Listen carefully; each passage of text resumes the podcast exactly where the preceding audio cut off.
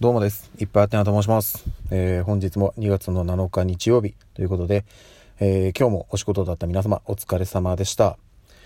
えー、私はですね、今日はお休みだったんですけれども、ちょっと今日ね、音声配信、あの、2回できるかちょっと怪しかったんですけど、夜少し時間作れましたので、今、撮っております。でですね、えっ、と、今日は、まあ、あの、えっと、ちょっとね、あの、会社関連のちょっと事務的な作業とか、あとは通院もあって、で、まあ、ちょっとね気晴らしも兼ねて娘も連れて病院の方に行ってで、まあ、その帰りに近くに31の、えー、アイスクリーム屋さんがありますので、えー、娘と一緒に 親子2人で、えー、他の人には内緒でアイスを食べてきました。ま内緒っていうのはねあの娘にはそう言ってますけど私からはもう妻には話しちゃってますけどね。えっ、と下の子は知らないのかなまだ。そういった感じでございます。でですね、えっ、ー、と、夜配信できたんで、あの、いつも通りお便りを一つ読ませていただきたいなと思っております。えっ、ー、とですね、どれかな、どれかな。あ、これかな。えっ、ー、と、またあれですね、カッピーハウスさんのもう専用のコーナーに戻りつつありますけど えー、カッピーハウスさんの中の人いっぱいあて皆さんこんばんは。ということでこんばんは。とっても優しいですね。しかも応援上手。感心します。えー、っと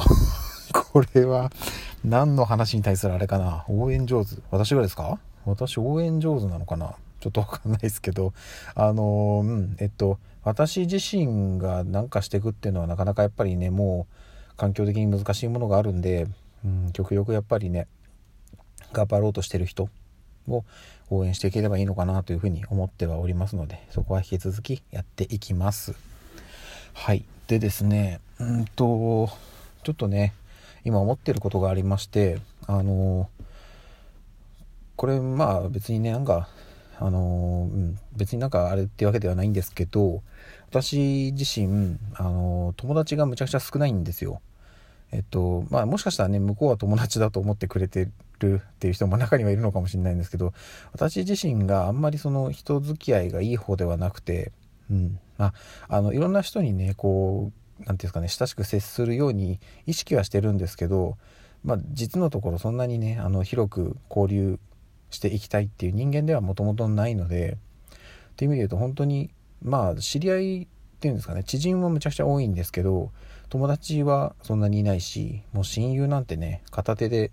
数えるのはねもう何人いたかなっていうぐらいの話なんですけど、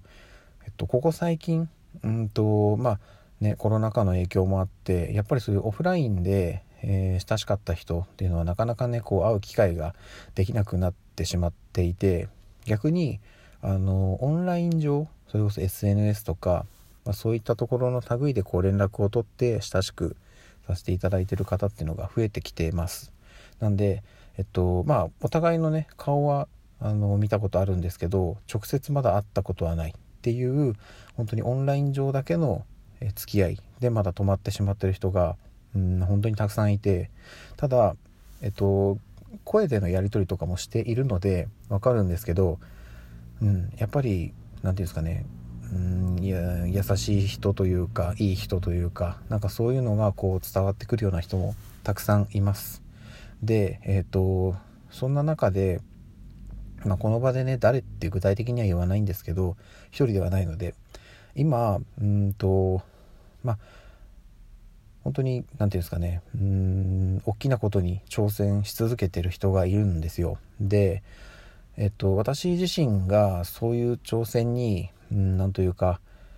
同じ土俵に立ってね、あの、挑んでいくっていうことはね、私自身はできるうん状況ではないしそんなねあのなかなか難しい人間なので、うん、人前に出ること自体は好きなんですけどね。なかなか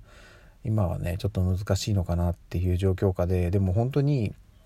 あのその人自身もいろんなことが多分ねやりたくて本当に好きで挑戦してるとは思うんですよ。ただやっぱり挑戦って、うん、いつの時代もやっぱり、まあ、リスクっていうとちょっと言い方が良くないんですけどなんかやっぱりねうんそのまあ自分のその枷になってしまうっていう言い方なんですかね。難しいんですけどやっぱこうついてきてしまうんですよね。やっぱり挑戦ってすんなりいかないんですよ。いろいろやっぱり弊害というか、うん、課題になってしまうものっていうのはやっぱりどうも発生してきてしまうと。これやっぱねいつの時代もそうなんですよね。なんでえっ、ー、とやっぱり周りもねその挑戦している本人を応援していく。っていう気持ちはあれど、うん、なんかやっぱり本人にはなり変われないっていうね何とも言えないもどかしさがあったりで本人は本人であの自分自身で精一杯もちろんあの挑戦していく気持ちはあれどなかなかやっぱりね自分一人で戦える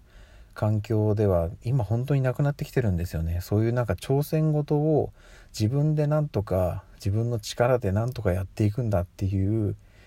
うん戦い方じゃなくなってきてるんですよね。今のその挑戦するっていうこと自体が。なのでえっ、とどちらかというと本当に周りの人がどれだけ助けてくれるかっていうのが